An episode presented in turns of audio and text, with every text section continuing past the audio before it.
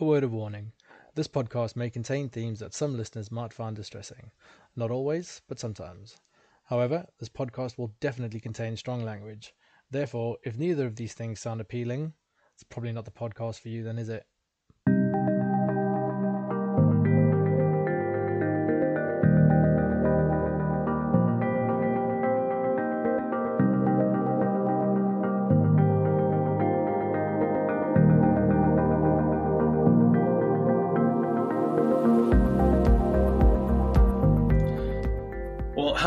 Welcome, um, and especially hello and welcome to Dan Osman and Calum Stronach, both returning guests on the Narcissus Ramblings podcast. How are you two?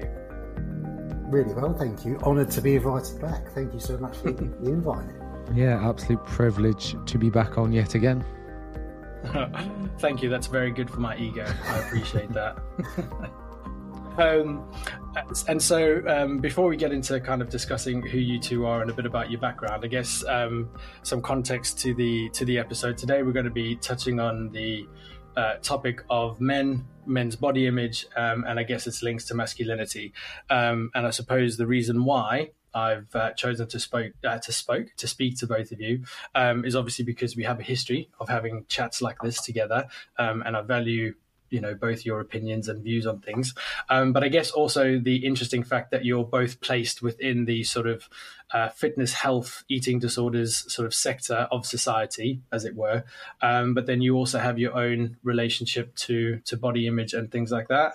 Um, so i thought who better placed uh, than to have conversation with with the two of you? So thank you very much for coming onto the show and joining me in this conversation. Hopefully um, it will be as good as I think it will be. Actually, I don't, I know it will be, so I don't even know why I said that.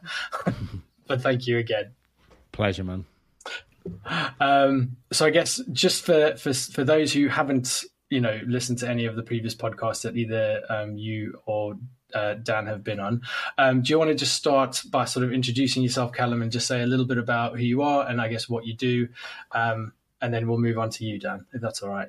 Yeah, absolutely. I am a nutritionist by trade. I have a background of working in performance sport, and then um, in 2018 set up my own, I suppose, consultancy practice, which is by virtue of that was then moved online with the whole pandemic, and to this day, kind of work in the area of I suppose just eating disorders, but then eating disorder being um, something from, yes, something that is clinical and clinically diagnosed to just things that are patterns around food that, in many ways, and I'm sure we'll cover this, are somewhat normalized, like just basic patterns around guilt around food, um, negative beliefs and ideas around body, and there's almost somewhat accepted.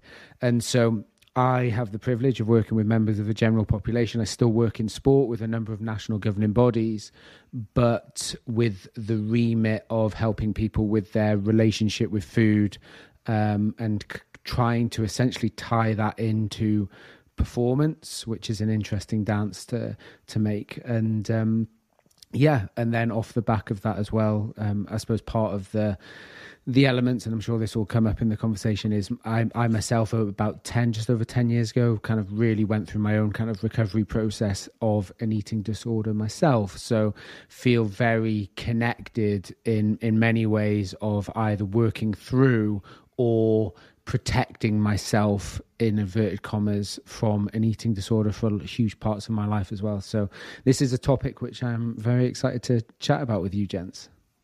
Yeah, I, I too am excited. And um, to describe myself, first of all, I'm I'm my least favourite subject. I think I might have, I might have explained this before, so I'll give the, the too long have, yeah. listen. I've been, I guess I'd call myself a health mongrel of sorts these days because I've been every incarnation of a health professional along the journey. I think from a relative newbie fitness instructor wiping sweat off the machines, giving gym inductions to personal training, to specialising in strength and conditioning, working with national governing bodies and athletes, to specialising in performance nutrition, and then somewhere across the way, I've I've just become more of a health coach, focused on what I'd like to term more self leadership, much towards people actually identifying the fact they have agency, they have a huge power of choice in certain things and certain patterns of behaviour and thoughts and beliefs they have around themselves.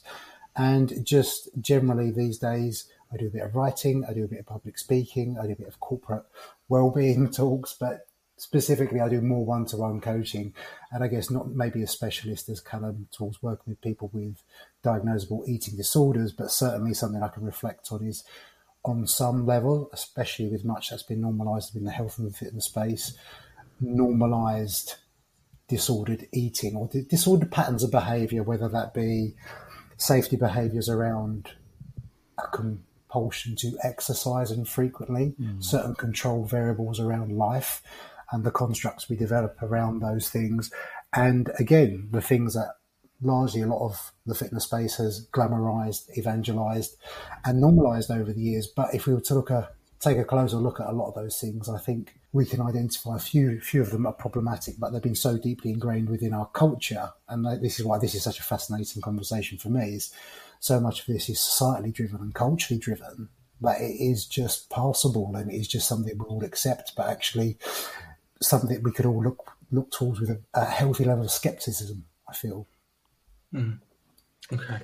Yeah, absolutely. I agree. And I think, you know, thank you firstly, both. Thank you very much for introducing yourselves. Um, I guess sort of just touching on what you were saying there, Dan, and actually this kind of links a little bit to one of the first conversations that I heard you have, uh, Calum, which actually we did mention. I think we mentioned this at the start of the other podcast that you and I did together. Was a conversation that you had with Van Hass um, in terms of discussing, I guess, sort of like gym bro culture, and I guess the, uh, I guess you know, not necessarily to pathologize or to kind of demonize anyone that sort of is in is in that kind of culture or has that kind of mindset or lives that kind of lifestyle. But I guess there was something very interesting which I had never really considered. Um, about the potential sort of underlying reasons as to why people maybe get caught up in that kind of lifestyle and what that kind of feeds into in terms of um, I guess maybe insecurities about self, maybe sort of thoughts about self as, um, I guess maybe being less than in some way in terms of manhood. Um, and so, you know, I thought maybe if you could sort of just kind of start us off and maybe just kind of expand on that a little bit more from, and both of you as well, like, you know, what are your sort of views about that?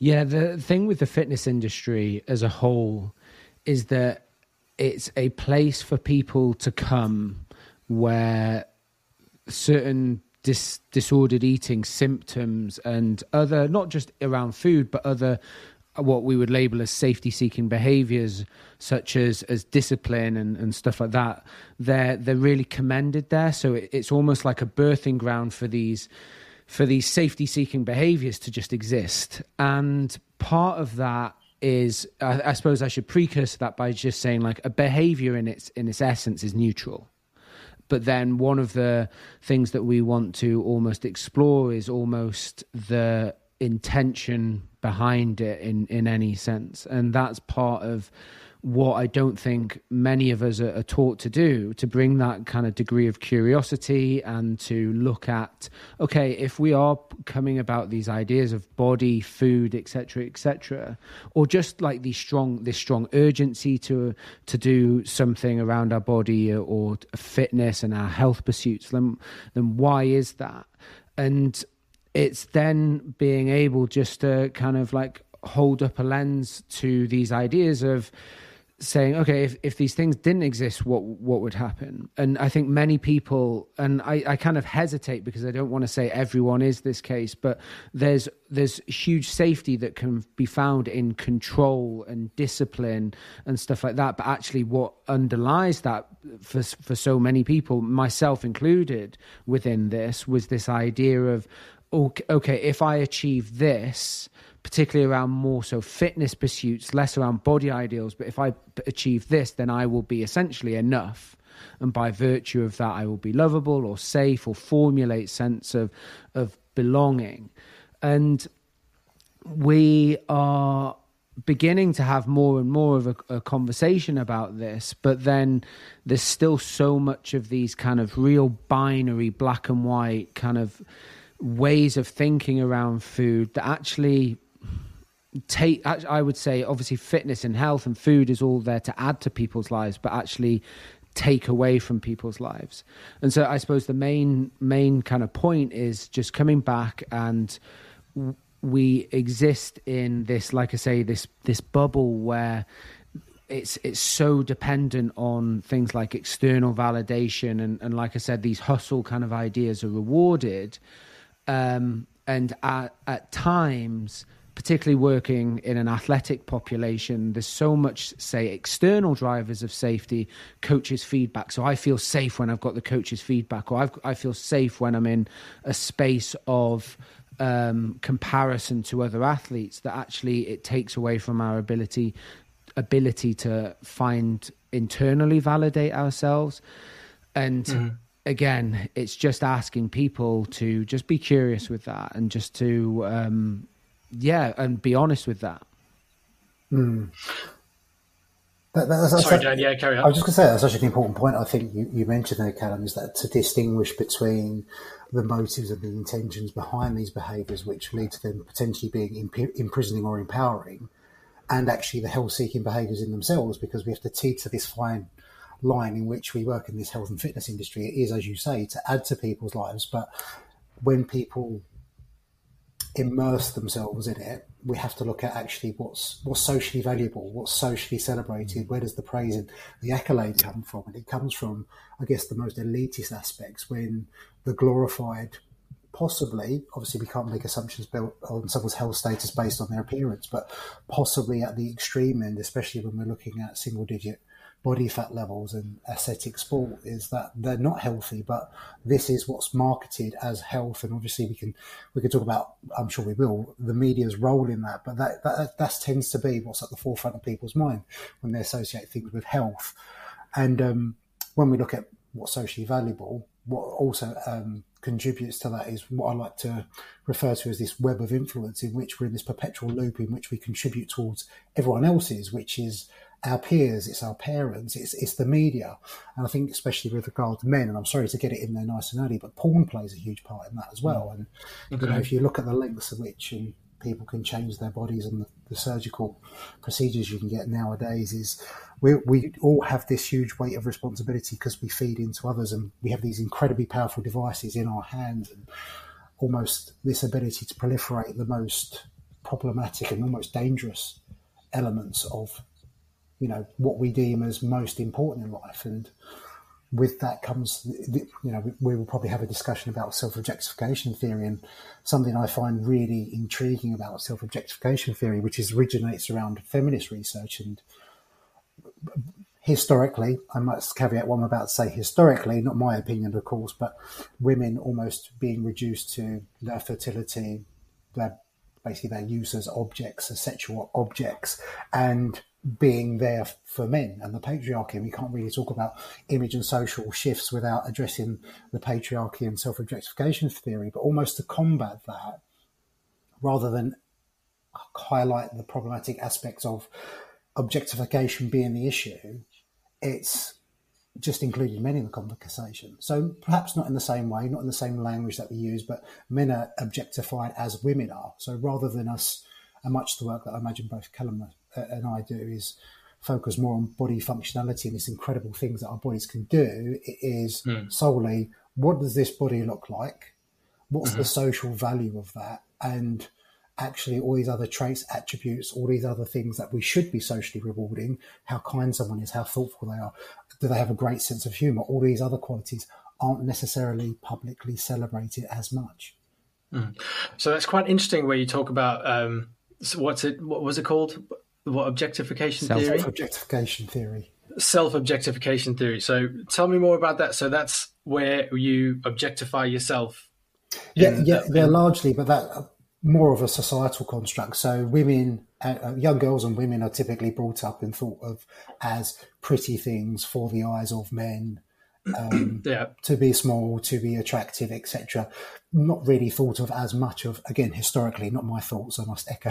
Yeah, yeah, yeah, yeah of course. Um, whereas boys, men are brought up more around body functionality, what their bodies are capable of, being strong, fit, healthy, and again mm-hmm. around the themes we're going to discuss. I imagine um, almost embodying what that physical protector should look like. You know, we look okay. at every incarnation of superheroes, for example, and that, that dates back to you look at Michelangelo's David is, is a stacked, jacked guy. You look at Da Vinci's uh, Vitruvian Man, almost with the eight, eight limbs, that, that character around yeah. the big circular thing. Again, pretty jacked. And every incarnation of superheroes, action men, what movie stars, whatever it may be, over the years have become more and more jacked. So typically, much of the research around body image that did revolve around women and the thin ideal was, in the first instance, try, applied to men.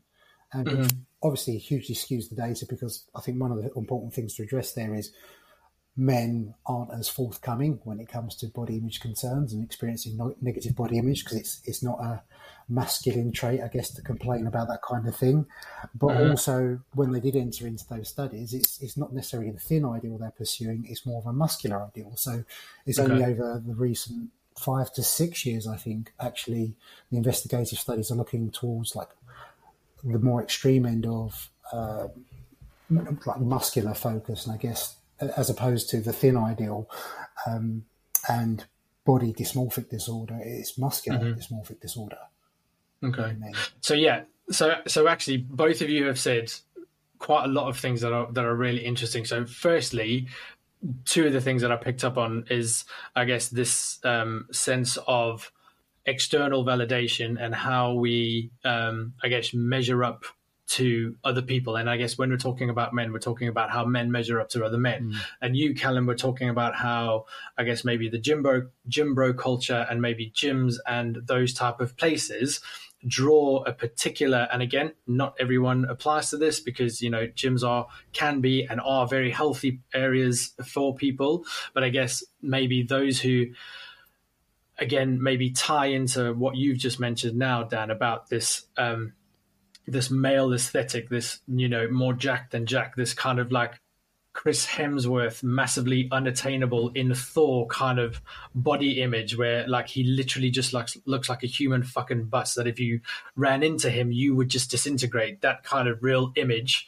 where it's it's possible that some men who embody that that is what a man looks like maybe will gravitate towards these microcosms where actually whatever's going on for them internally they're struggling with they have you know again we're not generalizing but there's there's something that's maybe lacking from themselves which they then go to these microcosms of these gyms where they then all validate each other because they're all they're all pumped and they're all sort of you know giving each other advice and they're all sort of like saying yeah you look good or i can really and again i'm massively generalizing here and this is not to stigmatize or anything like that. I guess i'm just trying to get a flavor of what it is that you're talking about but i guess that that idea of you know the the the the, those who are also within that space can kind of help give me my identity as this person that I'm trying to morph into, essentially, which I guess then is also linked to what you were saying, Dan, about how, um, you know, we all have,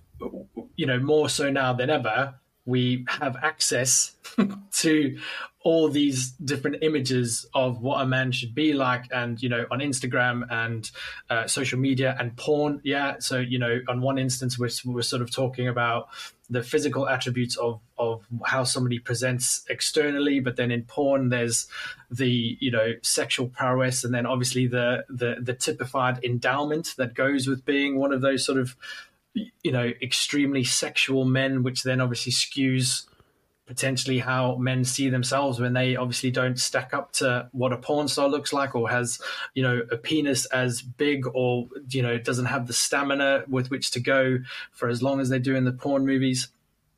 Um sorry i'm rambling on and i'm just trying to tie a thread to everything that you've kind of said because it's really interesting and it's just made me think of a lot of stuff. Um so yeah so there's obviously the, the, the helpful parts, I guess, in one sense of the external validation, but then that obviously has their its downfalls because I guess it's just a self fulfilling difficulty, isn't it, within the gyms? And then you've got access to a wider variety of types of things that men can start to feel insecure about. Um, not just the gym and not just the, the the the what it looks like to be a man, but then also interesting interestingly what you've said Dan, about the self objectification theory, about how you know it it it looks one way for a women uh, for, for women, and there's a particular type of um, way that is more feminine and more attractive and more sort of appealing to the male gaze, as it were. But then the the yeah the, the, the direction that that then sort of goes in for men, which is about functionality, strength, um, how you look.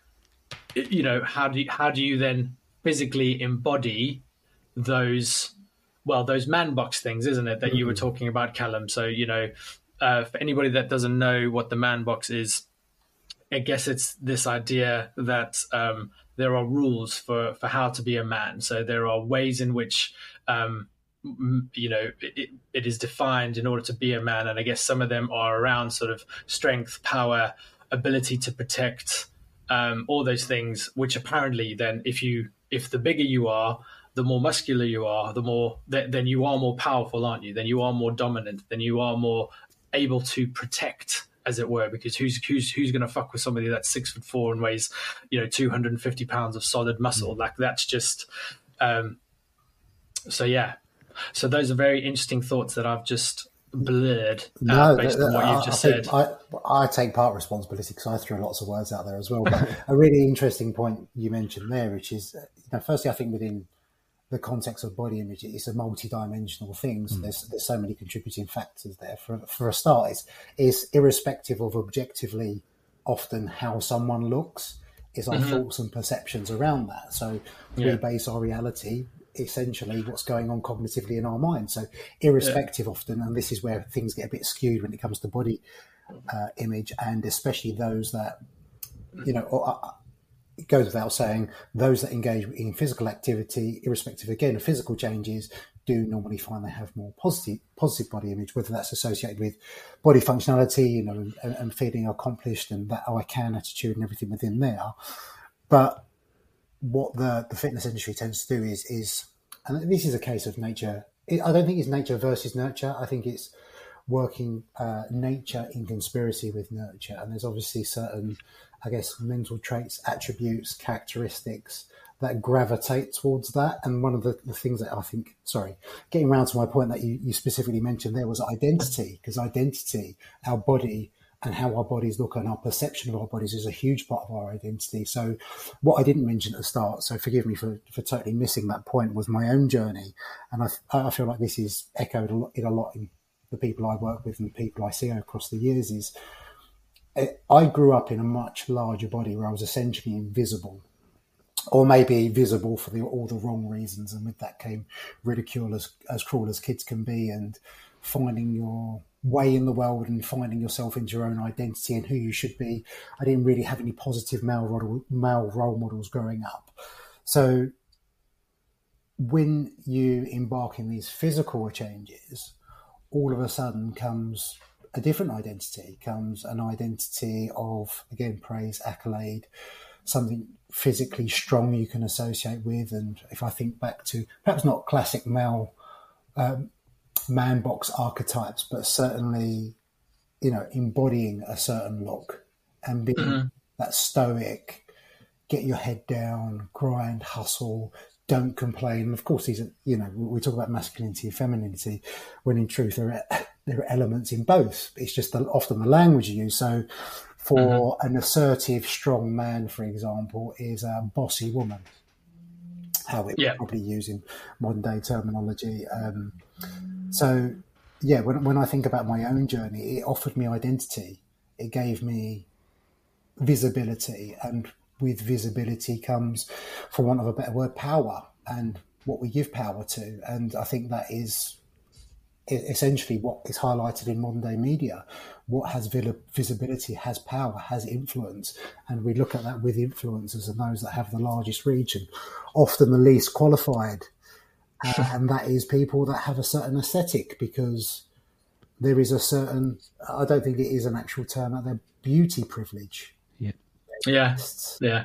So I think so. I think um, um, in in sort of well, I d- I don't know what the equivalent would be um, within sort of the realms of, of men and masculinity, but I certainly know that within sort of the realms of women, there's a there's what's called pretty privilege, Um, so the idea that you know if you look a certain way, then obviously certain doors open for you um, because people, again, you ascribe or naturally um, be, uh, embody a certain type of look, which um, for whatever reason then sort of allows you less struggles and strife and things like that, um, which I guess would be, which I guess is interesting then, because I suppose if if the the, the the women equivalent is pretty privileged, I wonder if sort of maybe the the the, the men or male equivalent is something around, um, I guess oh, I don't really know how to think about it, but something like big privilege. So the privilege. you know jacked yeah jacked privilege.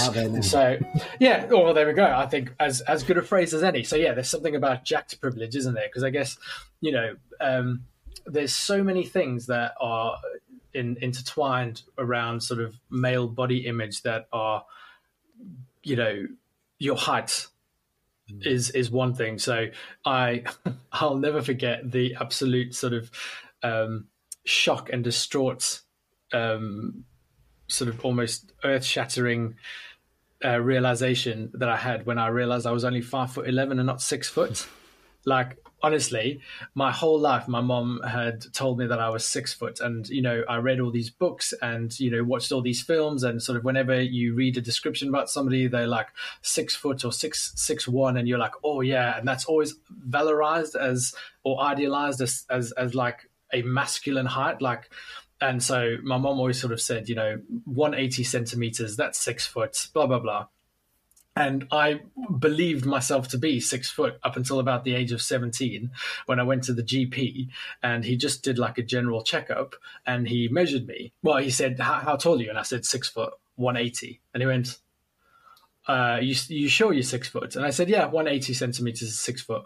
And he went, Oh, well, let's just double check that. And then he measured me and I was 180 and he went, You're five foot 11.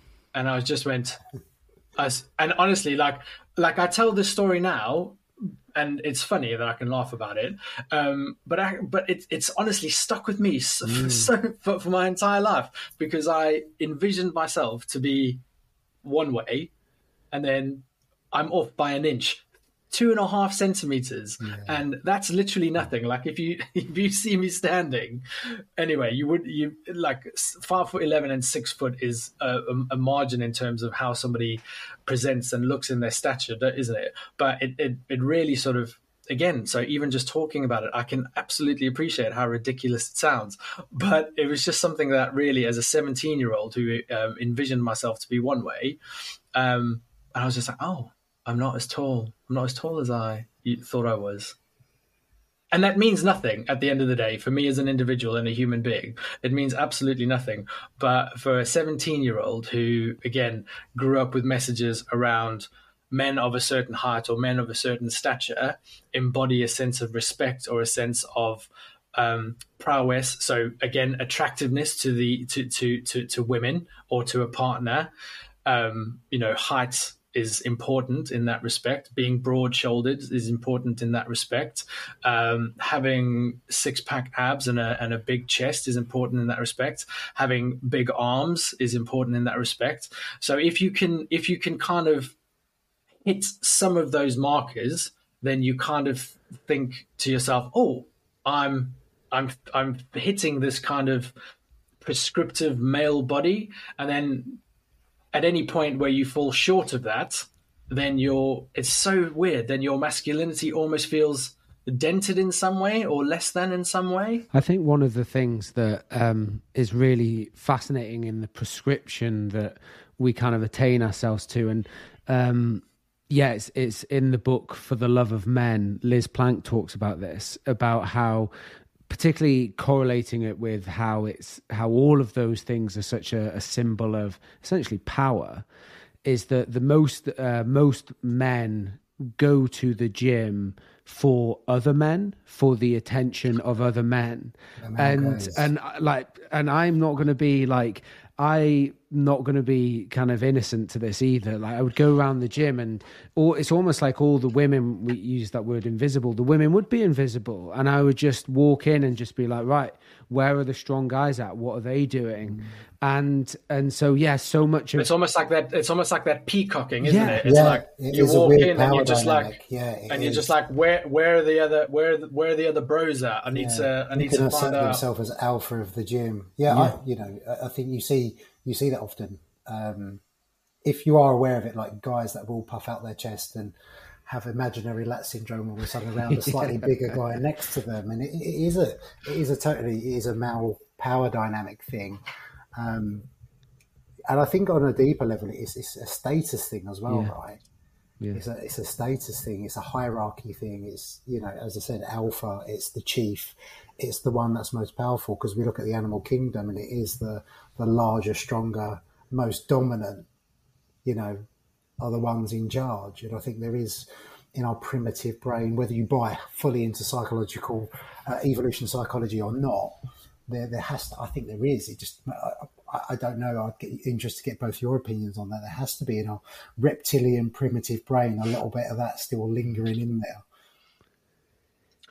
So, well, I I think I I don't know. So, I, there are parts of evolutionary psychology that I buy uh, absolutely, because obviously we've evolved, and I, I, I can't I can't take away from that. But I I almost wonder sometimes if it's what we put stock into that helps us make sense of the way that we've evolved. So I think you know, I think you know, it, again, it's that sort of what you talked about that nature versus nurture type thing. You know, mm. do we A do we fallacy almost. Exactly. So, do we put stock in evolutionary psychology because it helps us make sense of the fact that there are people who are bigger. There are men who are stronger. There are men who are weaker and smaller and more diminutive. And, you know, we then look at the animal kingdom where being big and strong makes sense because actually, um, power and dominance and being able to physically overpower or physically beat another animal makes sense because actually they can't have conversations and they can't say actually this is my spot of the prairie or the or the bushveld or whatever. So actually, if you could fuck off over there and leave me to my patch, that would be grand. Um, they, they they can't do that. They have to physically dominate another animal because that's how they communicate that this is my piece of property or that's my pride or that's whatever. Whereas actually we don't need to do that. And this is one of the things that i think a lot about in terms of violence you know people men specifically who subscribe to this idea that in order to be um, a powerful man you have to be capable of violence and you have to be you have to have the presence or the ability to be violent. And i'm just a bit like and they and they sort of tend to come from this more sort of evolutionary way of thinking. Um, pill gang is that yeah, yeah, and um, and I guess part of me is like, I can understand how that was helpful to a point, and I can understand how that's evolutionary. Evolutionarily, that was helpful to a point where we where violence was the way that we needed to to do that. But actually, as a species and as a as a um, uh, an animal species, sorry, I've lost my train of thought there. We have so many more faculties for managing conflict that don't necessarily need to resort to violence. Um, and so I'm always just like, yeah. So so when people talk about evolutionary psychology, I'm I, I, I understand it and I don't discredit it necessarily, but I also think that there are. I think sometimes it's too easy of a of a of a explanation of oh it's just it's just it just makes sense evolutionarily.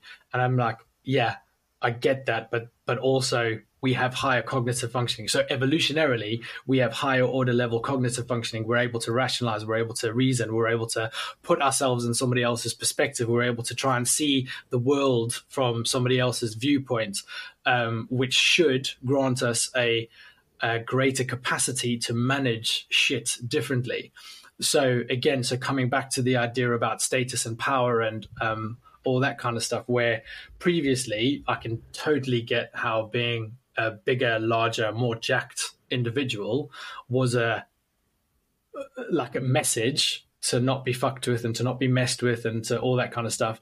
But actually, I feel like we've come we've come mm. much further along, and we're probably able to communicate our needs and our you know boundaries or whatever the fuck you want to call it we we, we can do it differently now what do you both think, think, of what would you both think then to the point within the context of that of um, finding uh, a mate an appropriate mate if we're talking in a heteronormative mm. sense i think physical that, attributes no i think that um, there's like particularly in terms of like that evolutionary piece i definitely am with you there dan. And one of the the things and i'll link the the kind of the relationship piece into it is that i think that there are certain kind of rises as we know in in kind of society that have huge impacts on how we essentially raise our children. Like one of the things that comes up particularly in from a historical point of view is things like world war ii and the world wars that are beginning of the 1900s where we are a generation of people who are of a potentially our grandparents and our great grandparents are, are people who are in that time. And so if you're in that time where you are um, have so much uncertainty, so much scarcity, particularly around food. Um, and then obviously coming out of that, things like, uh, I mean, capitalism and, and things like that was definitely on the rise anyway. But then, particularly going beyond um, into the mid 1900s, things like a, a more, uh, an even greater cap, uh, uh, capitalist society then perpetuates this idea of then how do I find belonging, wealth, and all of these kind of other things that uh, and that comes essentially in this kind of like achieving um external money body the media then began to rise and uh, things like that. And i think that then we are living and and kind of so much of and this is and this is very generically but there's so much of of the people that I speak to that you speak to their grandparents and they're like oh, you've put on weight or you need to brush your hair a bit different. And it's very body centric. But I think that so much of that messaging began almost from that time. And then also, yeah, like you say, then bringing that back round to um, then the messaging around relationships in order to be like, in order to be kind of known as a man, you have to have a wife um, particularly around that time. And uh, what did I say? One in two marriages end in divorce, and 75% of the marriages that do stay together aren't really happy and, and stuff like that. So I think it's now that we're we're kind of obviously we're, we're challenging that, but all of those kind of. I, I, like obviously I, that's a very very generalized approach and um, and I I don't necessarily be like this is the absolute statement of truth and this is what we're we're kind of recovering recovering from as a as a as like the millennials the, as a millennial the millennials are the generation that are kind of um, beginning to turn it around. Not at all but um, but yeah, I think it's also holding it's it's it's just asking these these questions of like, okay, well, what were the messaging that my grandparents gave me around food, body, and um, or even just around um, achieving and um, I I felt acknowledged and loved if I was um, achieving and, and and obviously things like emotional availability of parents and stuff like that definitely falls into it and mm. it's a much wider conversation than that but I think these these elements of history certainly even through the the rise of the 1980s and then the rise of diet culture as mm. into the uh, into the 1990s and beyond I think all of these little things can they just create like um, almost like a petri dish for these these this kind of bacteria of unresourceful beliefs and habits and and um, behaviors around food and exercise and even a way we would just formulate relationships as men too for them just to evolve in that sense mm. you, you mentioned really interesting point there and just two i kind of wanted to address and get your thoughts on it is especially with regards like capitalism and the emergence of diet culture and this, I guess, in, initially for women, especially like, mm. I, I, think it's fair to say men are getting their fair dose when it comes to impossible body standards nowadays, but certainly something that women have been subjected to. Like this isn't a what whataboutism. As a matter of fact, women have been subjected to this for centuries. I think the, the first corset goes back to the 16th century, you know, was referred to as the two bodies because these corsets used to hug women in so tight is in, in the middle that almost their, their, their organs would burst. You know, you'd hear of mm-hmm. these devastating circumstances. And the interesting thing I think with that is the, the expectations of men is, is, quite linear almost, if that's if that's the correct phrase, is that they continually get more jacked and more lean. Mm-hmm. Whereas I don't think evolving is the correct term, but women's standards is constantly changing. So mm-hmm. when you re- refer to like capitalism and the introduction of diet culture and essentially getting paid off women's bodies initially, we look at, at the thin ideals 90s Kate Moss, for example, mm-hmm. and that's transferred into what was a more voluptuous uh, Kim Kardashian. We look at Madonna. We look at all of these other figures that are now um, within, I guess, the larger body mm-hmm. categories and more equally represented. But what, my, my point being, it's constantly changing for women. There is no trajectory as such. It's just impossible standards to try and maintain. Whereas, although impossible standards, the men's pattern tends to be a little bit more predictable, and it's always been the the larger guy, the for want of a better word, fat guy in movies is always the or the dad bod is the the guy of that's ridiculed or the the comedic center of the movie and the one that never gets uh, the mm-hmm. guy or girl, the one that never falls in love. Mm-hmm. Yeah, absolutely. And I think, you know, you, you, were talking, you've just mentioned movies and, and like sort of the, and both of you sort of mentioned sort of, um, sort of the 80s, 90s, where that's kind of maybe where the current sort of men's body image kind of stems from. And I think I'm not like, don't quote me on this, and this is not hard fact at all, but um, I think I once read somewhere that 80s action films, so we're talking Stallone era, Schwarzenegger era, Jean Claude Van Damme, all those sort of 80s and early 90s era action films, apparently they have quite a lot to answer for in terms of what we now see as the prime male physique, which embodies all those things that we've talked about sort of, you know, uh, power, dominance, attraction to women, status within your sort of rank, uh, uh your, your sort of social circle, and all those kind of things. Because I think prior to that, or, or before that, sort of, I think leading men were, I think they had like run of the mill bodies like they were i think they were slender obviously. You know there's there's always been sort of the the the the, the fat phobic um slant to things. There we go. Exactly. There we go. Adam west as batman, batman and, and superman, superman yeah. in the 70s and then the 80s i was just thinking as you were saying it sorry to interrupt you i was thinking he-man that was my He-Man. first mm. uh, Dolph yeah. Lundgren as as He Man. Yeah, and he was mad. Like honestly, he's like what six five, absolute like he's shredded, completely shredded. And yeah, absolutely. I remember watching the um the, the He Man film and all that kind of stuff. Um, and yeah, and all your action figures were just these like ridiculously like they've got like 16 abs and they've got shoulders you know they've got like the doritos shaped um bodies with with the broad shoulders and the really narrow waist and all that kind of stuff. And I just think, yeah, uh, and that sort of ties in a little bit to what you were saying, Dan, about how um, men's bodies um, follow a trajectory. I think there's I think there's different iterations of it. So I think there's slightly slimmer men, like you know, I'm thinking maybe sort of like Harry Styles, where he's not necessarily massively jacked and bulked, but there's still a like a lean muscular aesthetic, isn't there? There's there's definitely like those.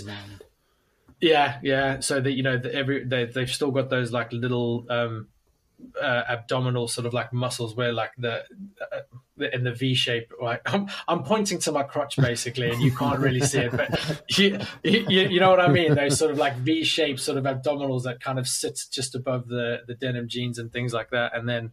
Um, yeah, my I'm losing my train of thought because I'm trying to think of uh, shirtless men now and different types of bodies.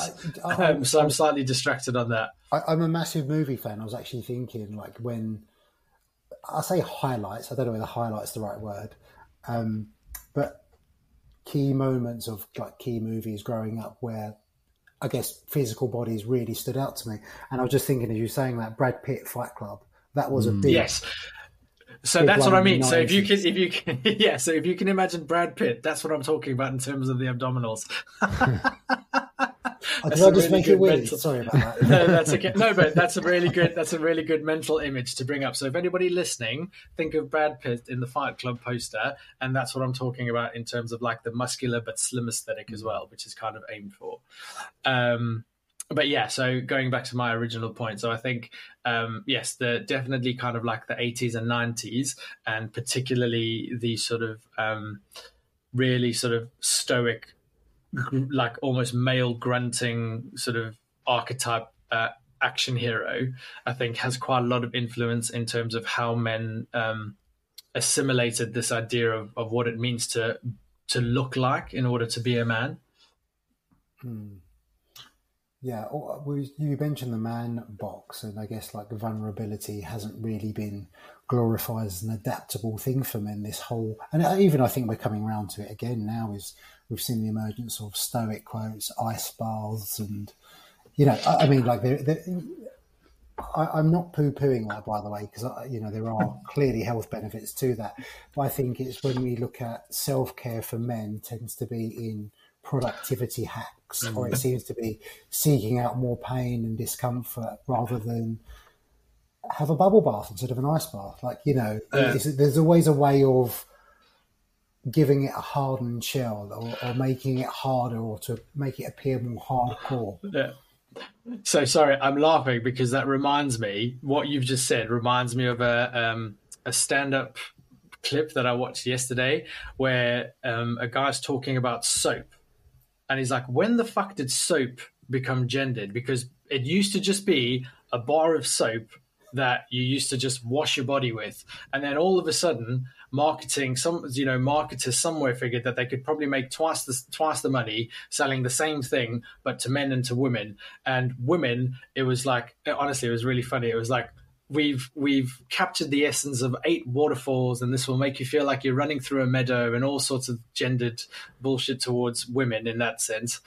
And then and then it was like and then men's like um shower bottles they're like always black or gunmetal gray and then they've always got like a ridge on the end because it's like you got to hold it and it's got to feel like you're holding a gun and it's got to be like manly and you know and he was like who is this for? Like you're literally just in a shower. Like who's standing there judging you, going, "Be more manly when you shower." Yeah.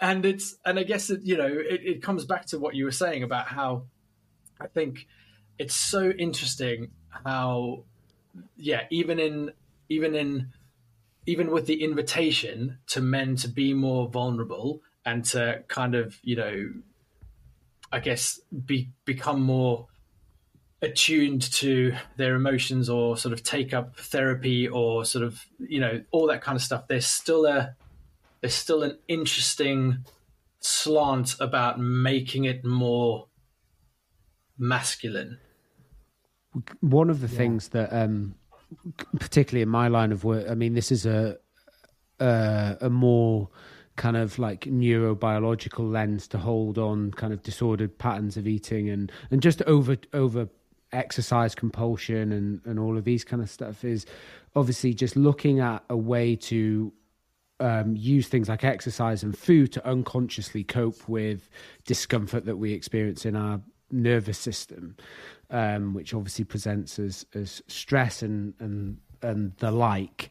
And part of the the the things, particularly around over desire to exercise and this kind of like bro culture, is that in many ways and that kind of vulnerability piece is like it's in many ways it's almost like the only way in which we as men kind of come back to our bodies where we come back and we actually are able to um, somatically connect with what we're physically experiencing within our body and in a, in a way that kind of feels safe that are, kind of a somatic the in through the kind of lens of um, more somatic type of work.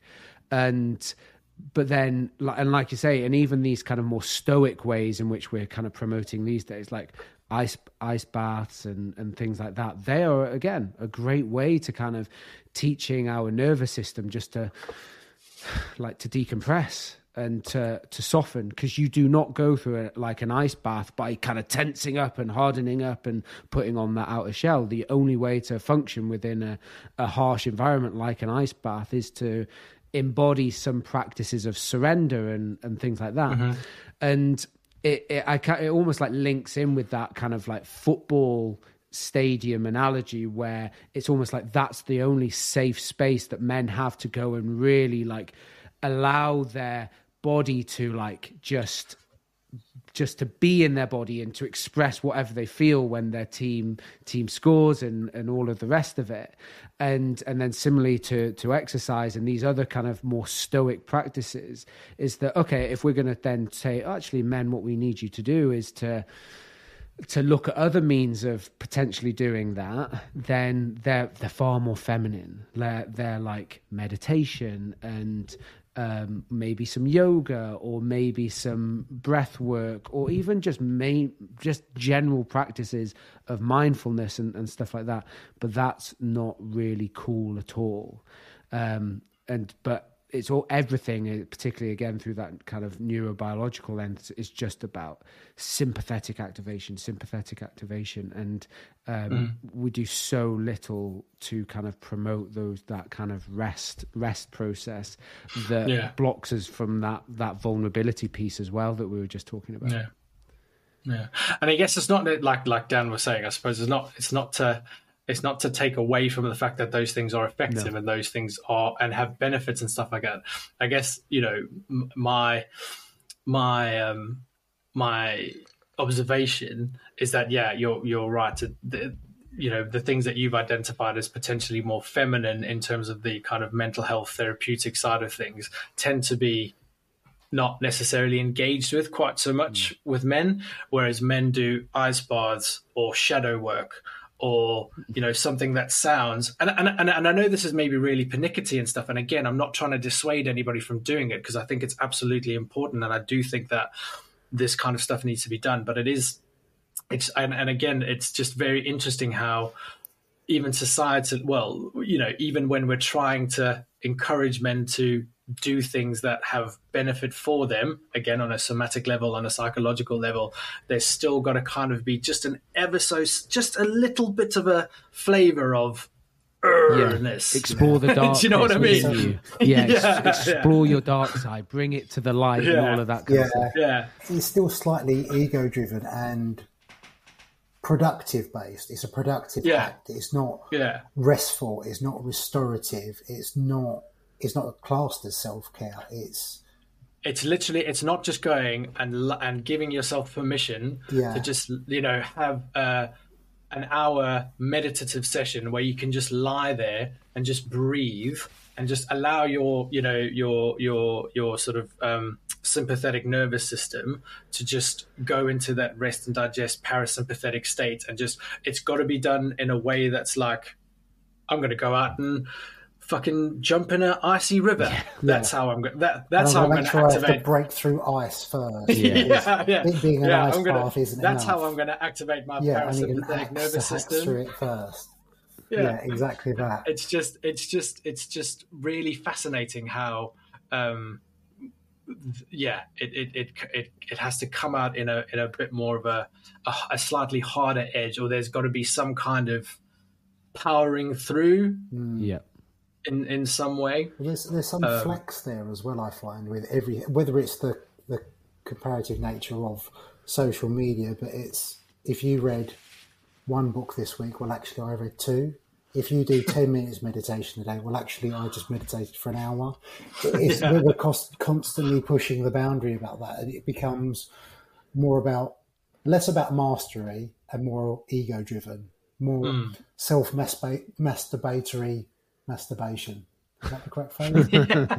yeah. Something like that. Yeah. Something like that. Something like that. Yeah. Yeah. No, it is it is interesting. It's fascinating. Um, well, uh, this has been a fascinating chat, um, and I feel like we're coming up to almost to the hour now. Um, so it's probably a good place to kind of wind up um, and just sort of say thank you very much to the both of you for your contributions. Um, I've enjoyed this chat. Um, I don't know about you, but it's um, hugely always always a pleasure. always fun to always fun to chat to you too. Um, I don't know if you wanted to talking about self masturbatory gratitude and all that kind of stuff, Dan. I don't know if either of you have you know things that you want to kind of let people know that you're I guess, doing or anything you want to promote or anything like that, or just generally where people can find you? Um, we'll start with you, Dan. Uh, the.dan.osman, the most forgettable and regrettable Instagram handle ever. I have my own podcast, which both of you have joined me on. I'm deeply honoured to have you yeah. on The Ramblings of a Madman. If anyone wants to check that out, I, I co host another one called Fitness Unfiltered. And yeah, genuinely welcome any questions, any how you're going, or mm. I've nothing to promote really. Just well, um, I, I guess these chats. Okay, well, I guess sort of you know, in the interest of um, you know, kind of celebrating people who I guess kind of, for me, have a a, a more authentic and I think helpful um, presence on social media.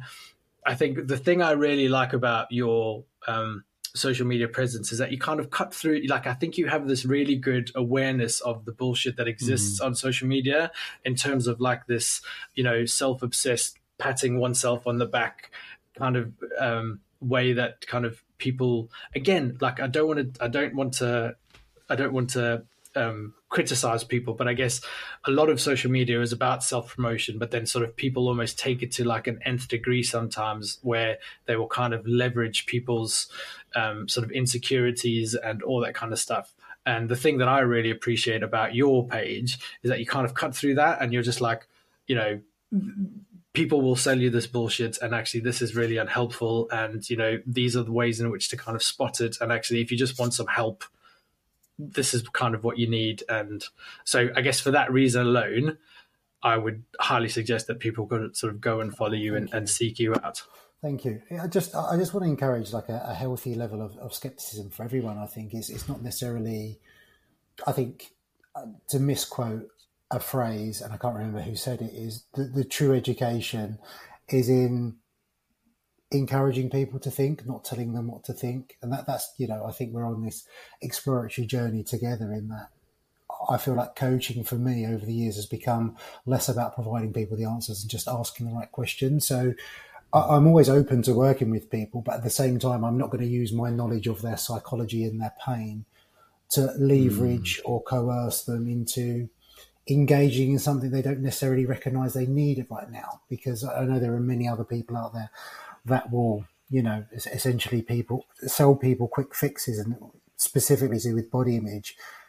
I've lost count of the amount of people I know that have improved or changed the shape of their bodies only to not improve or positively impact their body image at all, even though their bodies have significantly changed. And, you know, there's a good reason why people revert back to their, their usual habitual behaviors because it's, it's not really that that's addressed when they work with people. They're looking towards adherence and compliance rather than coaching, which is attuned with personal values and getting the best out of yourself through realizing what you're capable of. Which, again, to that self leadership point I mentioned at the very start, that's essentially how I work with people. Hmm. That sounds great. Brilliant. Calum?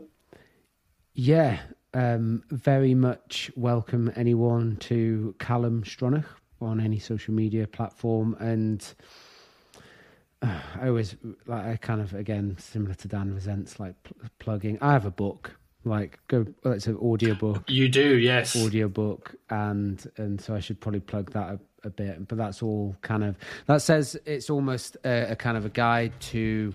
Um, eight lessons that I kind of wish I knew before kind of engaging in uh, a kind of a process of I, I, resent the word recovery as well from from my own kind of eating disorder and disordered eating and how almost the ideas around dieting and, and other things that I engaged in just kind of perpetuated these problems. And actually when I took a step back and actually focused on some of these areas um, yeah, that's where uh, that's where I found kind of part of my success. So I would say for something like three quid or something like that, it's you can uh, you can go and get get that or listen to that if you prefer listening to to my to my voice. But it's it's it's the same it's the same sense of what similar what Dan's saying that kind of the client autonomy or the person autonomy is the most important thing. Like I think that no coach or or if there's a guy or woman or any person of any gender listening to this, no coach should tell you how you should be in your body, how you should exist,